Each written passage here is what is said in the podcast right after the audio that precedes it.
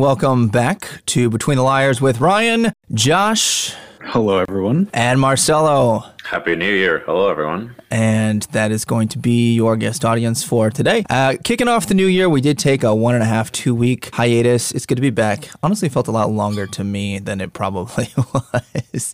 Uh, today, today we're going to be discussing uh, January 6th. We'll discuss the House committee investigating the storming of the Capitol on January 6, 2021, attempting to stop the certification of the 2020 election. We're also planning on getting a little bit into uh, the commemoration that took place on January 6th, since we did get past that in 2022 now. Before that, though, we have some announcements. You can find us on Instagram, our Facebook page, Twitter, YouTube channel, and we are occasionally on TikTok. And I'll turn it over to Josh. And as always, like you can today, you can find us streaming at noon central when we work out the scheduling. You can find that on Facebook and YouTube, but you can also find um, notifications and all the backlog of all of our episodes there too. As always, you know, we continue to have our stuff on Redbubble. So if you're interested in that, please just go ahead and check it out. It's all fantastic stuff. And with that, we'll go ahead and promo our music some more with Marcelo. Yeah, so as always, we have new music, and it's I was vibing to it before the show started, as always. Uh, it's courtesy of Andrew Hensley over at Secret Spike Studio 865 Audio, and he's got a hot new single coming out, uh, already out, titled Misty. It's available now on all major streaming platforms, so please, please check it out. Uh, it's great, and he does great, great stuff. And if you're like me and you're lazy and you like shortcuts, I have provided that for you on our channel. so if you go to any of our socials and do that little drop down where it's got all of our direct links to like YouTube and um, our podcast and stuff like that, I provided a direct link to Andrew's latest music. So you have no excuse not to listen to it. It's fantastic.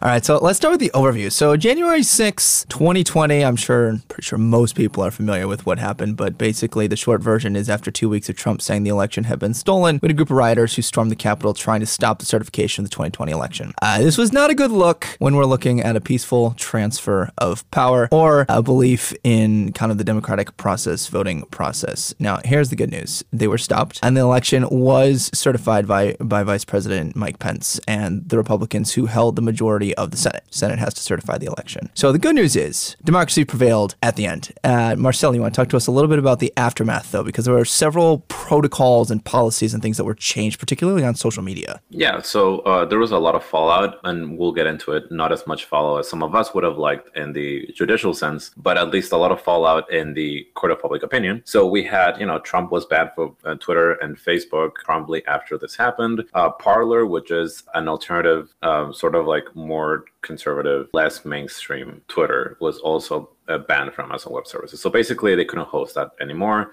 They were booted off that platform, and multiple writers were arrested and prosecuted. So there has been some justice. You know, breaching a federal building, hot take should probably should come with some consequences. And uh, you know, at least in this case, we've seen that some people who were there at the in this case, uh, the FBI has made some quick work of them. So the, at least you know some things have happened, and, and we're a year out. So I think it's a great opportunity for us to take a look into what happened and, and see if you know i wouldn't call it like if we're happy with the results but like you know I, like I, I think I'm very happy. And you know, like you said, I'm very happy that these people were stopped. But I'm also like the fact that we got to this in the first place. You know, what's up? The defining feature here is that the Department of Justice has prosecuted these people to the hilt, like just pierced them all the way through, and as as they should be. I mean, if you're going to storm a federal building, damage all that, then you should be prosecuted to the fullest extent of the law, I believe. So that has been a huge uh, thing on the Department of Justice docket. I don't know that people have been sentenced yet, but they have been arrested, so they are awaiting their trial if not already on trial. I'm not quite sure on that timeline.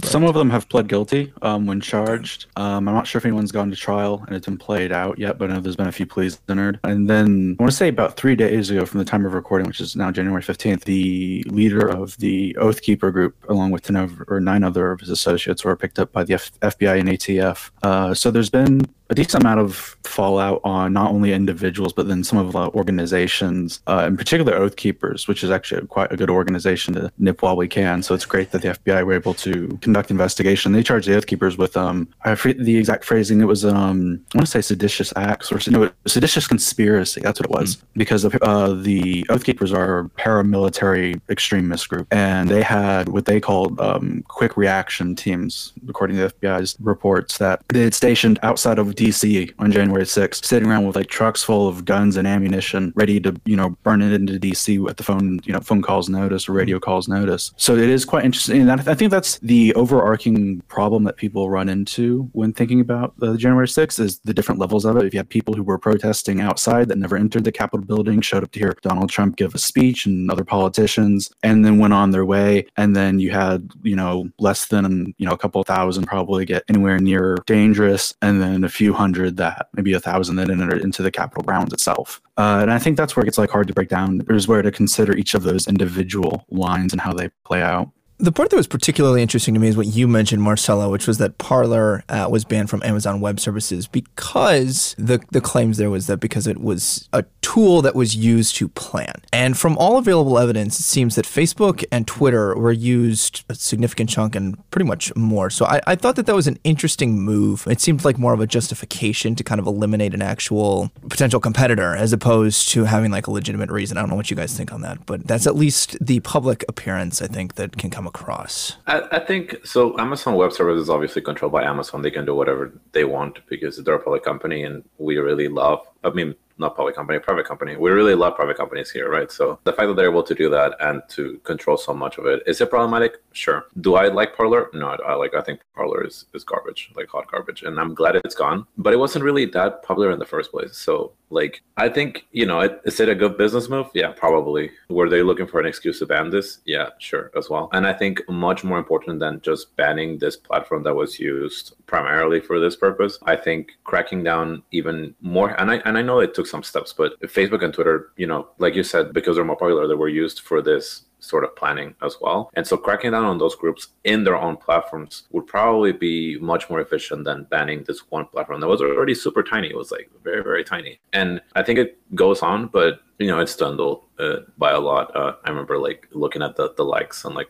important public opinion uh, figures on Parler, and it's like they get little to no engagement. So I guess it did its job, but it was it was not that big of a threat to begin with. So then that that'll bring us to the a little bit further out aftermath. You kind of had the immediate aftermath, aftermath, which was Amazon Web Services took that down. Uh, Trump was banned from Twitter, to my knowledge, pretty much immediately, very shortly thereafter, and then Facebook took a little bit longer after that. And then you had the attempt to form the January 6th Commission. So there's been a little bit of like a semantics game, I think, with this because you've had the commission, you've had the committee. So the commission was what was proposed by Nancy Pelosi in early 2021, pretty close to right after the aftermath, and she wanted like a what she called like a 9/11 type commission. And so they formed a bill uh, forming the commission, and that passed the House of Representatives on May 19th with all Democrats and 35 Republicans voting in support of it. But then it was blocked by Senate Republicans on May 28th with 54 senators voting in favor and 35 voting against, which means they didn't meet their filibuster proof threshold. They needed 60 votes. So it died. So then my understanding was it moved on to the House committee. It was just the House instead of both the House and the Senate doing like an actual commission. It was just a committee. And what happens in politics is you have special issue committees that are formed. You have a certain number of politicians who are placed on those, a chair who heads them, and then their job is pretty much to investigate this. So please correct me if I'm wrong, but my last understanding was that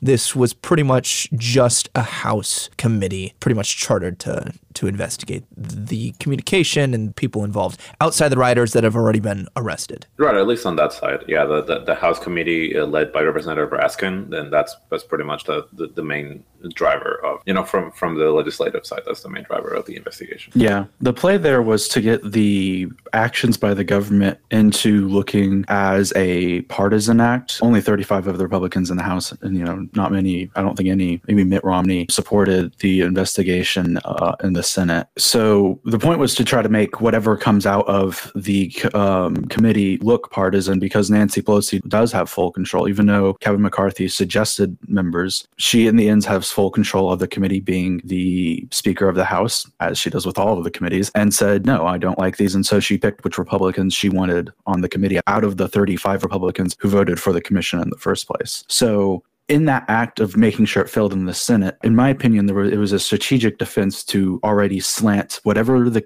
committee comes out and finds and say, no, this is just a partisan hack because this is just one party acting unitarily and there's no bipartisanship here. But it's very clear that Republicans were the ones who weren't willing to come out and play to fully investigate and, you know, find out what happened here and what was the involvement of people working at the Capitol and other government officials, you know, and what happened that day. I think this is an interesting spot that we might want to camp out in just for a minute and kind of talk about like what is the political partisan nature because there's something to be said and you just mentioned it Josh. Nancy Pelosi as the speaker of the House is the one who gets to determine not only what special interest groups get committees but who is on those committees. The controlling party gets to decide who is on what committees and basically what power that they they have, what are their duties and who is on those. Which means if Republicans in the House vote for these committees, then they are voting to give the power of that delegation over to the other party. And I think that that's as much as Nancy Pelosi played it up as, you know, this, we, we want this to be partisan. At the end of the day, or bipartisan rather, at the end of the day, it is partisan because it is her committees that will be taking place. So I think that that creates almost this disincentivization for Republicans to go along with this because if they're worried about how this is going to play out, then they're not going to want to give them that control control it's a lot easier i think to be in opposition. Like not easier as in like being in that in you know in, in that seat. But you know i think pelosi benefits from republicans voting against or for it. If they vote for it then she gets the power. If they vote against it then she gets you know like josh said she gets to just you know it's on the record. All of these republicans voted against this that we're planning as bipartisan. And she did get some bipartisan support. So it's like it's not like nobody was against it. Right. nobody was for it. So it's i mean it's it's politics right? It's it, yep. it's just it's just a game. I can see why people would be, where Republicans would be against something like this. But at the same time, I think it, it, it shook everyone in the House enough that, you know, like most things that pass like this that are controversial, like get a little to no Republican votes. Yep. And this got, you know, a, a, a big chunk of, of them. Yeah.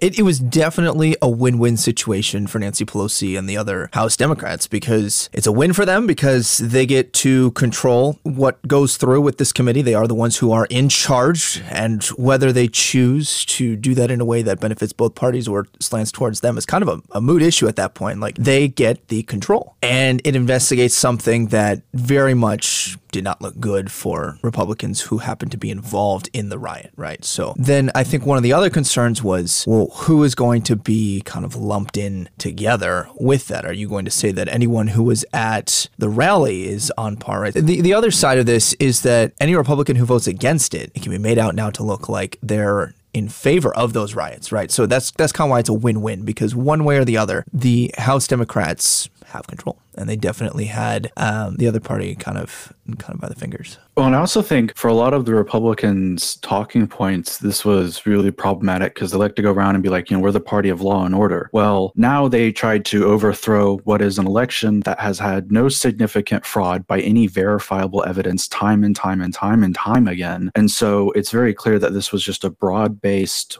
full stop a lie to the public just for political gain with nothing else. You can't lie about the results of an election and claim to have the American people's best interest at heart. The election is the American people's best interest. Full stop always. Let people d- make dumb voting decisions. That's the whole point. To make let them make dumb voting decisions. It's curious enough that a dumb voting decision, you know, caused us to be in this incident to where that our voting system was under attack, but nonetheless here we are. So it undermines that like aspect they play, but I think also in the nature of the committee and the Democrats are being like, you know, we need to enforce the law make sure our capital is protected and our institutions respected. They get a lot of traction there with a lot of the more independent, moderate type folks who are concerned with appearances like that. And they get to now come into 2022 and be like, the Republicans don't want to protect our government itself. They, you know, they're willing to let Capitol Police be undermined and sieged and beaten. This is the party of law and order. And so Hillary Clinton uh, experienced this with Benghazi. Committees that go on for a really, really long time can be really impactful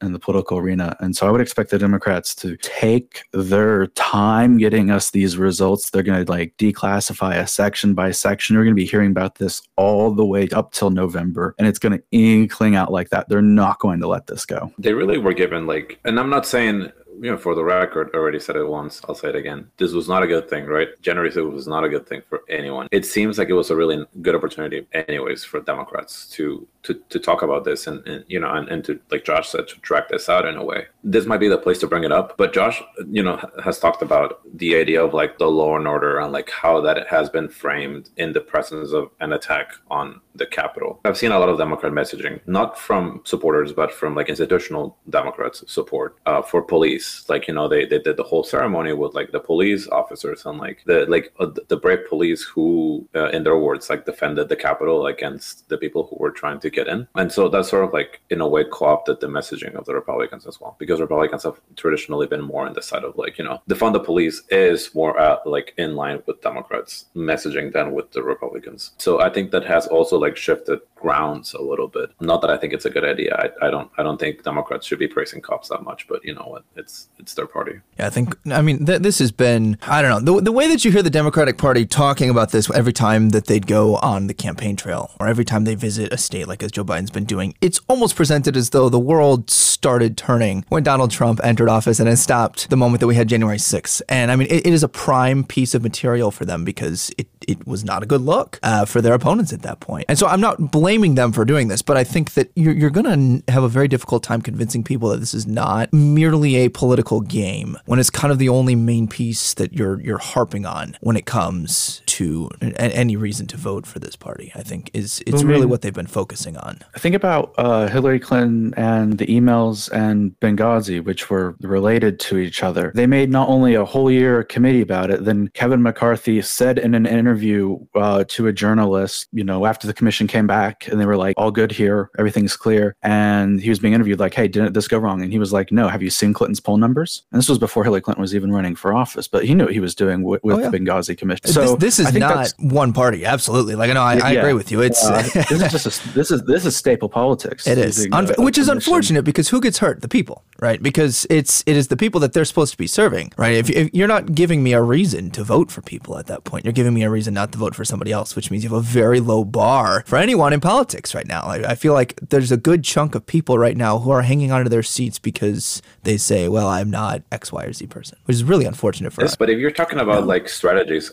coming to like you know the midterms, the Democrats have failed, and you know not no less in part to the Republicans' lack of cooperation, but like you know they passed the infrastructure bill, but that was supposed to be a deal to pass Build Back Better. Yep. Build Back Better has not passed. It's nowhere close to being passed. Uh, you know, like Manchin and Sinema, whatever. You know, like you insert ten things about Build Back Better that we've already talked about. But you know, in terms of like political wins, the Democrats are really hurting for something, and that might be a reason why they're also pushing so much for the January 6th stuff because it's a lot easier to get people riled up about like, hey, you know, these evil Republicans who try to kill please don't put them into office, than for them to acknowledge and say, yes, we promise you child tax credit, we promised you all of these. I think things that we should pass, you know, like that that that should really improve material conditions for people in in the US and they have, you know, they have not done it yet. So, and if they if they don't do it by the time elections come, they're going to have a really hard time convincing people to vote for them again. Yeah, I, I, think Democrats are definitely hurting, not only from material, but I, I really think they're going to take a bruising in the midterm elections.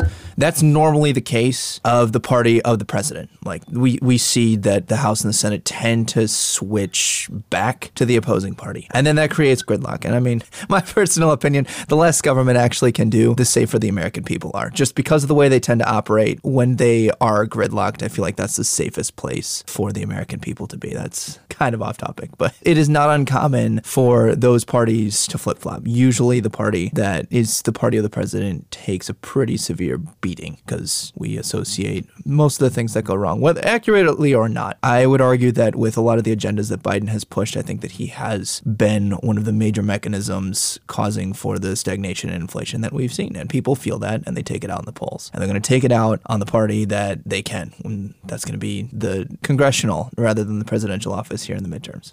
Should we go back to January 6th for a little bit? and talk about you know because like a lot of i think something that is trending and it's going to be trending you know uh, all the way up to i guess forever uh, is that many of the people who are being allegedly you know like in the court of public opinion you know people like marjorie taylor greene uh, like josh hawley like other like representatives who are in office right now and were allegedly you know part of this plot to overturn the election. And these people are not, you know, they could be tried, I guess, eventually. But while they're not being held accountable for any of this, they're still in office, right? They're still public officials. And I think that's why elections play such a big part in this, is that these people who are already in office are going to be running again. And so you know it comes back to elections and like should we hold these people responsible for the things that they did or that they said why don't we outline a little bit what were the things that they said that you would think that they should be held accountable for if we could start there just for those who might not be aware Right. So I think a lot of the inflammatory language around the election, and you can you can start, you know, not even in January, you can start in like November or December, is that repeated claims that the elections the election was stolen, which was not. And like a lot of this, you know, it, it, it didn't happen in January 6th. Like this had been planned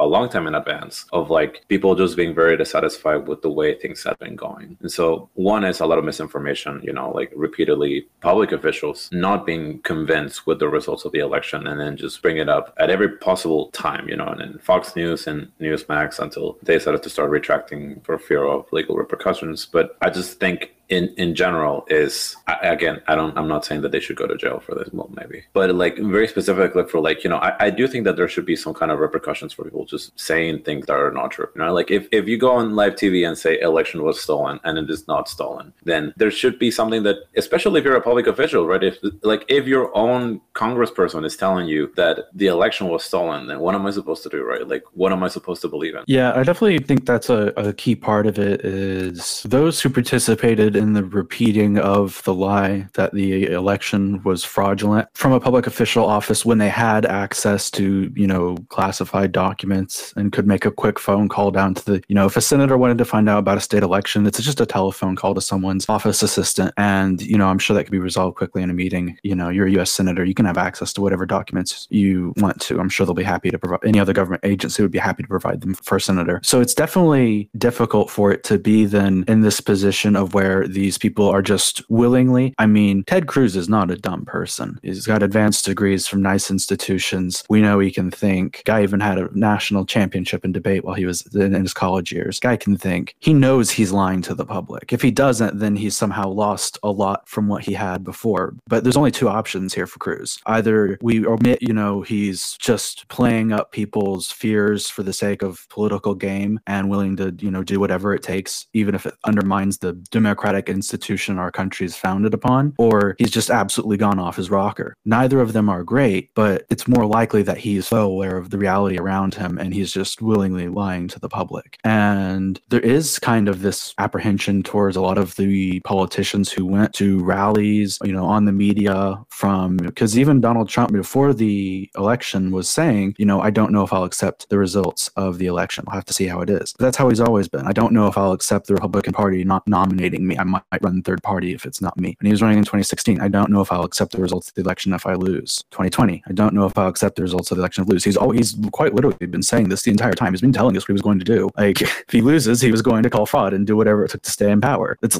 he said that since the Republican Party primary debates. So we can't be too surprised, you know, that this came out of his politics. You know, it's been a, a cornerstone of it. But the fact that a lot of these elected officials are willing to go along with it and betray their oaths of office to me is just incredible. How can you lie to the country like that? How can you lie to your constituents like that? That's just unbelievable. I have a, a, split opinion on this. It's inexcusable and problematic when a politician does something like this. I think it's better that they be held accountable in the court of public opinion, as Marcelo mentioned, than say a legal avenue, because anytime you want to enforce something in a legal avenue, it becomes very tricky. I also don't think that someone saying that an election has been stolen automatically means the death of democracy. I mean, th- this has been going back and forth between the parties since time began. I mean, the party that loses is the party that says the election was stolen. There was fraud. Like, there's going to be this emphasis, and it, it I think, winds up going back to human nature. I mean, I saw a satirical article that said that the results of an election being accepted and the party being put in power are, are highly correlated with each other. Like, we, we see, unfortunately, that's not really satire at this point. That's that's a sad fact of the matter. I mean, Stacey Abrams lost the Georgia gubernatorial race by over 50,000 votes, still claims to be the governor, and she was heralded by the DNC leading up to the 2020 election as the rightful governor of Georgia. Like that's that's problematic. I don't think that means the death of democracy. I think it's irresponsible. I think that it's an outright lie when politicians do this, and I think it's incredibly problematic when it's grounded in the institution, but I don't think that it means the inherent death of democracy. I don't think that it means that these people need to be held necessarily legally accountable. I think that there's there's levels, and I think the court of public opinion swung against Donald Trump and other Republicans who perpetuated the lie that the election had been stolen. So I think in a way it tends to handle itself. I think it self corrects to a point, but I think when it stops being in the court in the court of public opinion is when you take these ideas behind, like you know, your predisposition to believe that the election was stolen, your predisposition to believe that the elections are unfair, and you take it and then you put it into like actual laws, like preemption laws, and and I, I see preemption laws a lot in my job mainly talking about you know a whole different area which is like fossil fuels right? But like preemption laws have been have become really popular if they were not already in state legislatures to prevent the federal government from trying to get them to do something. So in the case of like you know florida put in preemption laws to like you know for mask mandates stuff like that. Or you know mask mandates have been preemption laws uh, like I said, fossil fuels have preemption laws. And then now in like in, in certain states, you're also seeing the voting rights and like different voting registration, like voter IDs, the deadlines, mail-in ballots, all of those are also getting very specific sets of laws that are just trying to like, you know, in the name of like preserving the integrity of the elections are also doing something. And, you know, I hate to be the guy, but it's also like a little both sidesy in this case. Because if you see the Democrats trying to push in a couple of days, they're going to try to push the voting rights bill on MLK Day. And if you're a Republican, and you're like, well, that's unfair. You know, if they stole the election, like if I believe that they stole the election, then they're just trying to secure their, their steal. And then if I'm a Democrat, I'm doing this in the name of democracy. Yep. And then the Republicans are probably doing their own stuff in the name of democracy too. So they're not only talking about it, they're actually doing something about yep. it and then put it into law. Well, and January 6th, uh, the commemoration has been the springboard for that, you know, because the, the claim has been we need to preemptively prevent democracy from being stolen, right? Because they've said, look at what happened on January 6th. This is all Republicans Republicans office. Look at X, Y, and Z person who supported it. This is not the anomaly. We need to pass legislation that is going to, and, and really, I think it's interesting that they've called it election reform because it's it's not reform, it's federalization. It's basically making all local and state elections federalized, and and that's a very, I mean, we could have a whole discussion over that. But like you're saying, Marcelo, what they're trying to do is they're trying to push massive sweeping changes. The Republicans are trying to stop it, not wanting it to happen because they said, well, the election was stolen, and Democrats are saying, well, January 6th. So I, I think it's really important that we understand that this is a non unique party issue. Goes both ways and you're going to have different instances for both. Um, and i think that it's interesting to me how it becomes more about the the power grab. How can i switch from x y or z event over to a justification for the legislation that i would like to pass I mean, we can paint it out to be a little both sidesy, but we have to face some fundamental realities going on, though. Of like, uh, and I know this is going on in Tennessee as well. Some states are passing um, elector laws. So when it comes to um, electing a president, you know, the people don't actually elect a president. You elect, you know, inside of your state, and they send electors off to go vote. Some states, a lot of states, are currently working through legislation that is going to allow the legislator to basically say, "We're concerned about the results of our election. We don't care about what the Secretary of State says inside of the state or the election commission inside of our state. We, as the legislator, are concerned. And because of that, we are going to give ourselves the authority to send electors as we deem fit faithful to the election based on our interpretation. And that will allow the legislator to replace whatever the state vote is and send the electors to the electoral college that they want to, regardless of what happens. On the fundamental level of we're concerned about the integrity of the election and we're the legislator and we get to do what we want. And so a lot of Republican states are doing this because they saw what happened in Georgia. Sometimes the vote doesn't go your way. Well, if the state legislator in Georgia, who is also one of the states who is passing, uh, working on getting this law through, will basically be allowed to replace their electors from another party as they deem fit, regardless of the outcome of the election, so long as the sitting state party is concerned. And that's all it's going to take to overturn a democratic election is concern from the ruling party in a state. There's only one party proposing those bills in this country, and it's the Republican Party at the state house level. Only one party. So there is like both sides, and I'm sure like both sides can always claim fraud. We could even go back and say, look at what you know look at Gore, you know, look at Bush, look at how the Democrats always get upset about the Electoral College, and we can say that's a part of it. But fundamentally, no, it's not. This comes down to one party's trying to make sure people are able to vote, and another party's putting forth legislation to subvert votes. There's no comparison, in my opinion, there. Either you're afraid of what the people will vote for or you're not. There's only two types of politicians. Um, and it Oh. seems to, to me like the Republicans are the- really afraid of what people might actually vote for. I'll, I'll pick it back on that. And yes, and I said that I, was gonna hate to be that guy, and I do hate being the guy that brought up the both sides thing. Because if you're looking at two parties passing legislation that aligns with their views, then yeah, you know it, that that is you can put them as equivalent. But I think where the distinction falls apart is when you get into the nitty gritty of like what the bills are actually doing. Like in, in one case,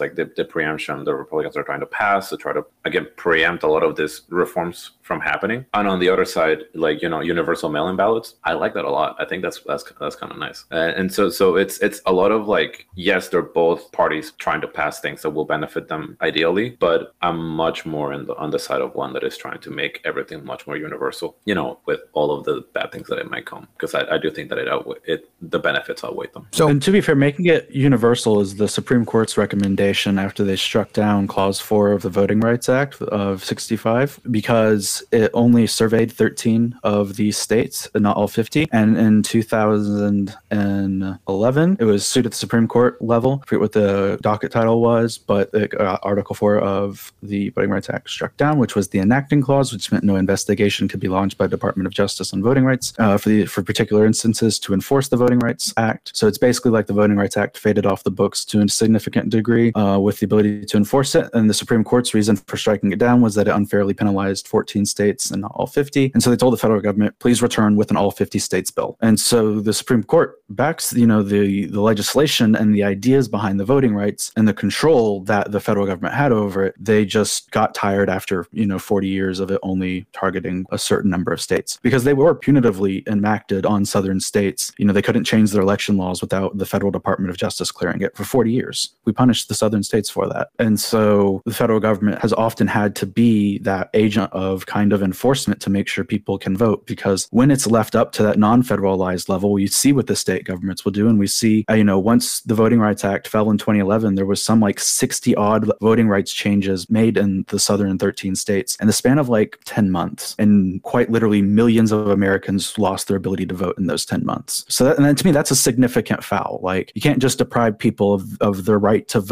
because it partisanly benefits you and pretend that's the same as trying to get people more to vote. No, that's just corruption and totalitarianism that you're only want certain people to vote because they'll give you the policies they want to vote rather than just embracing what the public actually wants. So what you mentioned earlier, Josh, about sending different slates of electors, to me that that's that's pretty troubling if that goes through. If that goes through, you know, you, you can't just override the will of the people. What's interesting is that recently, in the midst of the discussion and kind of the back and forth trying to reform the election, as the Democrats have been saying, Republicans as a counteroffer proposed a bill that would make it penalizable for states who did exactly what you just mentioned and said if they just wipe the will of the people and send in a different slate of electors, they should be penalized. And the Democrats wouldn't vote for that. So if to me, like that's that's a huge issue. If a state is going to send their own slate of electors, if there's legislation that is on the floor, or if people just want to send in legislators just that they want now represent the people, that's a huge issue. And I think right now there's a bigger concern about that happening than there is about, say, some of the smaller things that are on the, the proposed bill to reform the election stuff like drop boxes and things like that. Like, I don't think that there's evidence for severe voter suppression. A- As minimal as the evidence is for voter fraud, evidence of voter suppression is. That's factually not true. It is. That is fact. No, that is factually not true. My minor in, at, at Middle Tennessee State was in political science and civil rights and voting rights history. That is not true. That is one Are of the most talking- egregious things you said. you said on this show, Ryan. Are we That talking- so so far badly not true? Millions of people every year are denied the the chance to vote. Millions of people every year are denied the chance to vote. So you know what they're talk- called? They're called felons. Okay. And there's a legal standard for that, Josh. So, like, you can't broadly take Yeah, this idea that just there make are. up reasons to, to deny people. Josh, they were. Hold on, wait, wait, wait. If, if you're a felon and you've lost your right to vote, you were convicted in a court of law. Do you know if you're a felon, there's a process. possessed, um, uh, uh, any amount of marijuana in Mississippi makes you a felon? Is possessing any amount of marijuana worth losing your voting rights over? That's a question for them, Josh. So, that, but is that not voter suppression? Using some minor penalty about the law that's normally just a weekend in jail and a civil fine to strip someone's voting rights away for life? so Is that really okay? there being an issue not with voter the suppression? current process and it being voter suppression can be two separate things. It can It's be simultaneous. policing and over policing of neighborhoods to target a specific demographic with drug crimes, not voter suppression. I think you would have to not- show the actual stats that that's the case. Like you, you There's this can't. great book called um, The New Jim Crow that looks at how the 13th Amendment didn't outlaw slavery because it looks at how the 13th Amendment allowed slavery in the conditions of prison. And then so we created a system of mass incarceration. And then we created a system of where everything that used to be enforceable by Jim Crow, you can now put on a felon. You can deny a felon a bank loan. You can deny a felon housing application. You can deny a felon a job. You can deny a felon welfare. You can deny a felon the right to vote. Everything that Jim Crow was designed to do. And then we have a police system that racially targets a specific demographics of people and brands them all as felons for life to lose the right to votes and So- over polices and racially profiles certain neighborhoods. Like, what do you mean there's no mass? Josh, at face value, the assertion that felons and the plight that African Americans suffered through in Jim Crow America is on the same tier as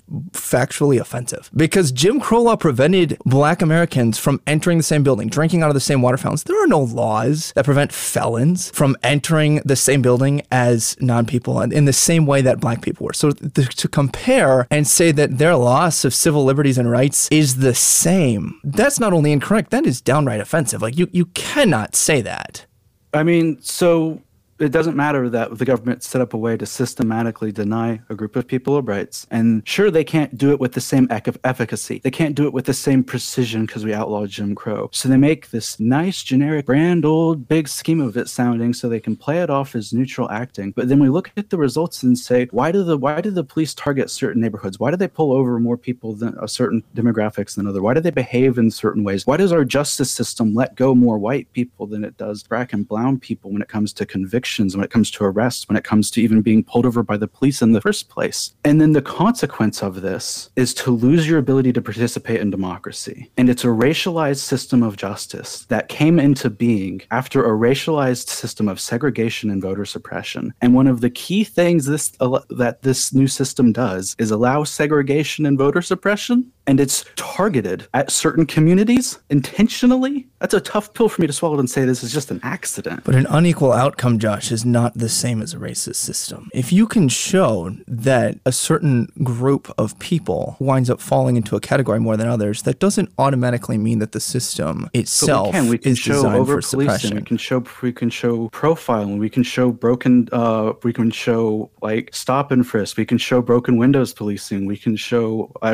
I think again the the biggest representation is going to be that we know general crime statistics are the same throughout all demographics and all populations, and that our arrests don't match up with it means that the police are engaging with the behavior that that allows it to be possible. Um, why don't you know, why aren't there more drug raids on frat houses on university campuses? But they don't go bother the people, the rich white people paying three thousand dollars a month to live in the frat house. No, they just get to do coke for free in the bathroom. Like everyone knows what's going on in a frat house. Police never come there. No, they're, they're over in the apartment complex three streets over. I think you're oversimplifying the situation. You have to be careful. If you're actually going to run with statistical analysis, then you have to account for all of the demographic information. You can't take a single piece of information, let's say in this case, what you're running with is the racial identity of these people and just correlate it there and then say, boom, this is causation. Like you, you, the things you have to account for when you're looking at conviction rates and felon rates and things like that, you're going to have to look at what was the crime, what was the state, what was the charge, what was their prior conviction, like what is their their history. Like there are so many things you can't just say, boom, voter suppression. Yeah, there are whole books on this, um, and the whole meta studies and analysis and whole like legal studies. Like critical race theory came out of legal studies for a reason. Like that is where critical race theory started. It came from legal studies because like it looked at that's where intersectionality came from. Was looking at when black when this black woman sued her company and said I'm being discriminated against, and the company came to the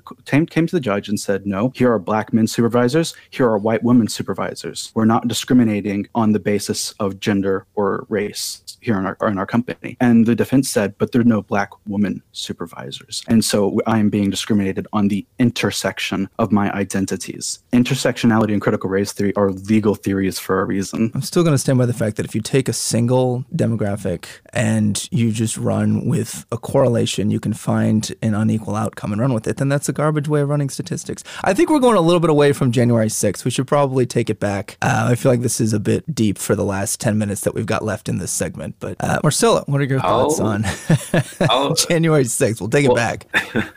Yeah, and, and I'm sure we'll come back to this because you know voting rights and you know systemic racism. It's a good all, you know, topic. It's just off of the I'll- 6th. uh, so on, on January 6th, I feel like you know just like just lump everything together and then just like you know take it home. Is we already talked about the political fallout in, in, in some ways, like what's going to happen after this. Um, and I just want a little space for me to just you know we've we've talked about how this was an opportunity and this has been used by Democrats to sort of like well not only like get political points but also like paint this picture of like they're like the def- defending democracy in a way. I also think it's sort of like a wasted opportunity in, in, in many ways for, for Democrats that they should have done way more than they actually did and they should continue to do more. And I know why they haven't done as much is because like Josh said they want to drag this out. Like if they got all of the convictions done in like three months, then nobody would be talking about it anymore. If they drag it out, it's more effective for them. Again, they're the ones who got elected, not me. They're the ones with the rich donors, not me. So I guess their their opinions matter more than mine. But for what it's worth, I do think that a lot of the things that they've been saying and, and they've been acting, especially on making this January 6th such a big deal. I think we've already talked about the 9-11 comparison. That it's like they want to make this attack on democracy this huge media moment with like a lot of like they like, you know, they have the ceremony where like, you know, Lin-Manuel Miranda comes and, and sings. Like they want to have like the ceremony with with all the cops, whatever, you know, like they, they, they want to have all of these things to sort of like paint this and sort of drive the point home that this was dangerous and this was important and that they were affected and harmed. I don't know if that truly wins them any points with anybody. like like the Republicans are going to look at this and say, you know, come the midterms are going to be like, you know, the Democrats are, are overreacting, right? Like, you know, this was either it was an attack on democracy or it was just like a protest and, you know, you can't really have your cake and eat it too. And it's like, I think most Republicans are going to be like, either this was not our fault or Democrats are overreacting. So they're not going to win any points there.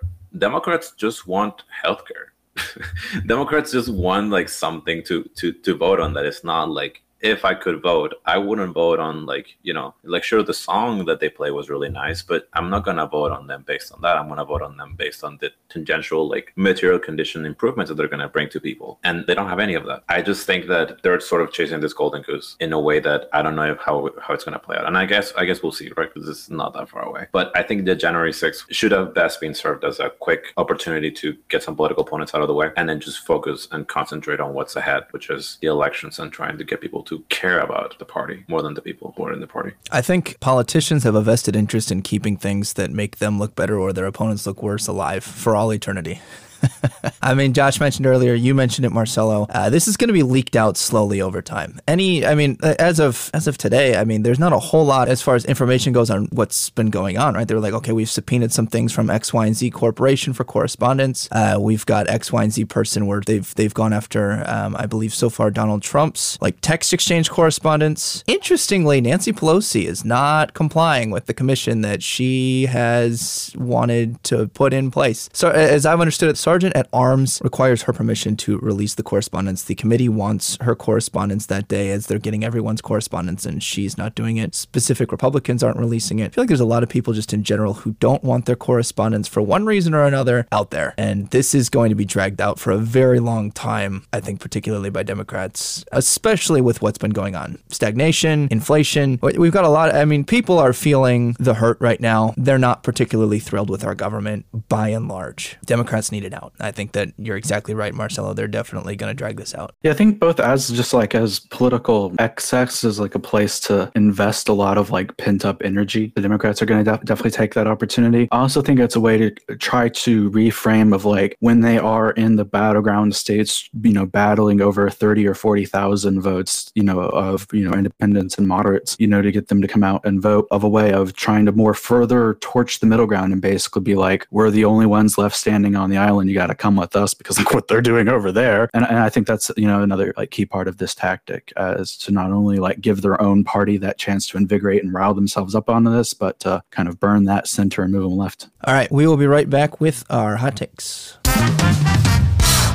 And we're back. I'll turn it over to Josh. Um, not only are prisons bad as a whole, but people should be allowed to vote while they are in prison. And the government making up any reason to deny you your right to have a say over it is inherently dangerous because if they can do it to one of us, they can do it to any of us. The government should have no say over who can and cannot participate inside of a democracy and, and who can and cannot hold the leaders of their country accountable. That's messed up. They don't get to set the own limits of their own accountability. We do that for them. So in that instance, you know, we have a party that's afraid of what the people is and is increasingly passing restrictive voting measures, cutting down on the number of polling locations, cutting down on poll hours, cutting down on the length of early voting, cutting down on absentee voting, putting more requirements on absentee voting, opposing mail-in ballots even though they safely work in two of our states and several countries around the world. And there's another party trying to protect people's voting rights. And there's another party trying to make it easier to vote, trying to make it more accessible to the uh, sick and ill and the elderly who don't leave their homes that often or can't leave their homes that often to make sure that they have fair access to their elections as is guaranteed, you know, as is promised to them. So to me, we could put aside a lot of other uh, political issues because I'm always willing to take a very quick and dirty alliance on the stance of no authoritarians. And so that makes voting rights to me a very cut and dry issue. Either you're in it or you're not. You're either a tyrant afraid of the people or you're a democratic leader. There's, in my opinion, quite literally no in between. Opposition to voting rights is opposition to the fundamental notion, a dream of America, even if our founders didn't make it, even if our founders didn't really want it. In the documents they laid out, then the documents that became our government that inspired us to create and keep working to make a more perfect union, to make our country better. The backbone of that we've learned is democracy. And opposition to that, in my opinion, is wholeheartedly unacceptable in America. So, my first hot take is going to be that calling it election reform is a bit of a misnomer. It's nationalization and it is designed specifically with language that makes it so that people who oppose things that you can point out problems in, and I'll get to that in a second, that you can be castigated as an individual who is against the rights of people to vote, who is in favor of voter suppression, who is in favor of rigging elections. The things that Josh just mentioned specifically, like mail in ballots, drop boxes, early voting, those were expanded greatly for COVID. And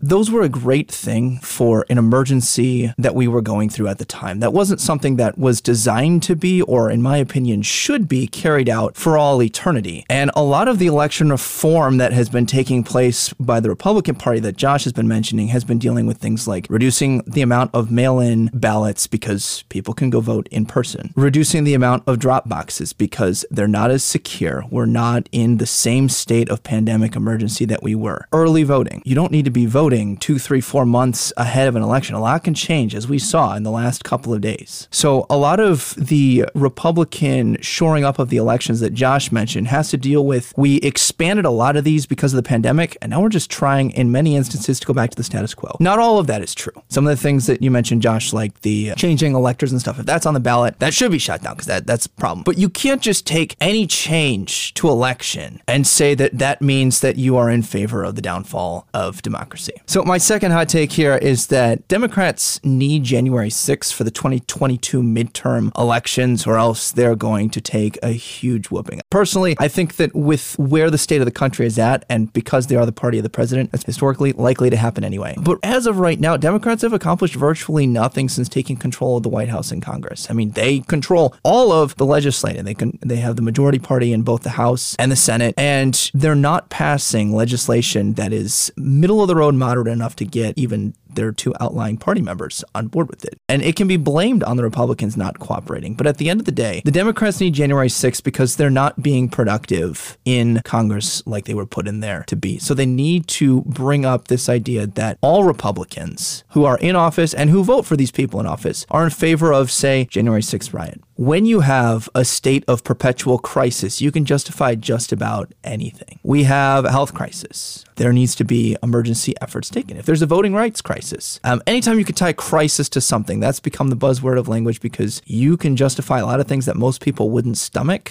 And because it's a crisis, that language means that we need to pass this and you're standing in the way. And so you are in favor of the crisis. I would caution people don't buy into the idea that all of these things at face value are true true or at face value that they're going to be necessary and good. Uh, these things should be debated. Mail in ballots, drop boxes, early voting, changes to the election reform. You can't just call it election reform and assume that it's good. You need to have a discussion on it. And quite frankly, our congressional members are not having those discussions. So that's that's my last hot take. So yes, felons should be able to vote, and and that's the hottest take that I'm gonna take. Everyone, you know, serial killers, they should vote too. I don't care. That's my hottest take of the whole thing. I think in general, we're gonna be having a lot of these. I, I think this is a great first episode of 2022 because we're gonna be talking a lot about voting in the coming sessions. I think it's I think it's great. I think we're gonna be talking a lot about who can vote and why people vote and all of that. So I think this is a great preamble to to the whole discussion. That said, I think specifically for January 6th, the the biggest my biggest takeaway, my biggest hot take out of all of this is that I think Democrats have bounded themselves to this issue so much. I really hope that they are able to figure out something else because this is not going to get them that many votes. But I already said that I think that the hotter take would be I really don't care about. I mean, I do care about representatives, but I you're not going to convince anybody that much that like you know like oh like my feelings were hurt like oh like my like you know they went into our offices you know like that was very dangerous. It was very dangerous, but at the same time, if you want to convince people to vote for you, you're going to need something stronger than that on the side of the election reform. I'll just say that you know, and this is a really wish, wishful thinking, but I, I just wish they could just vote on this separately. And I'm, I think I'm, I'm not usually the one who brings this solution up, but it's like if they could just say, you know, universal mail-in ballots, vote yes or no, uh, vote yes or no on this instead of like packaging everything together. I feel like people would be a lot more clear on what side people are on instead of bundling everything together into one big act and giving just this name. Because you know, if you voted against the Patriot Act in 2001, it's like, oh, you're not patriotic enough. And so, like, I think in in, in many ways, calling these bills this name also just becomes very antagonistic in a way. Even though I agree with I, I agree with one side much more than the other. That's a conversation for another time. And we will definitely be back with those conversations. All right, I'm sure you find yourself somewhere between the liars. Join us next week, noon central, Saturday. We're going to try to keep it on that track for as long as we can and then eventually come back when we deviate off. But thank you all for joining us. Goodbye for now.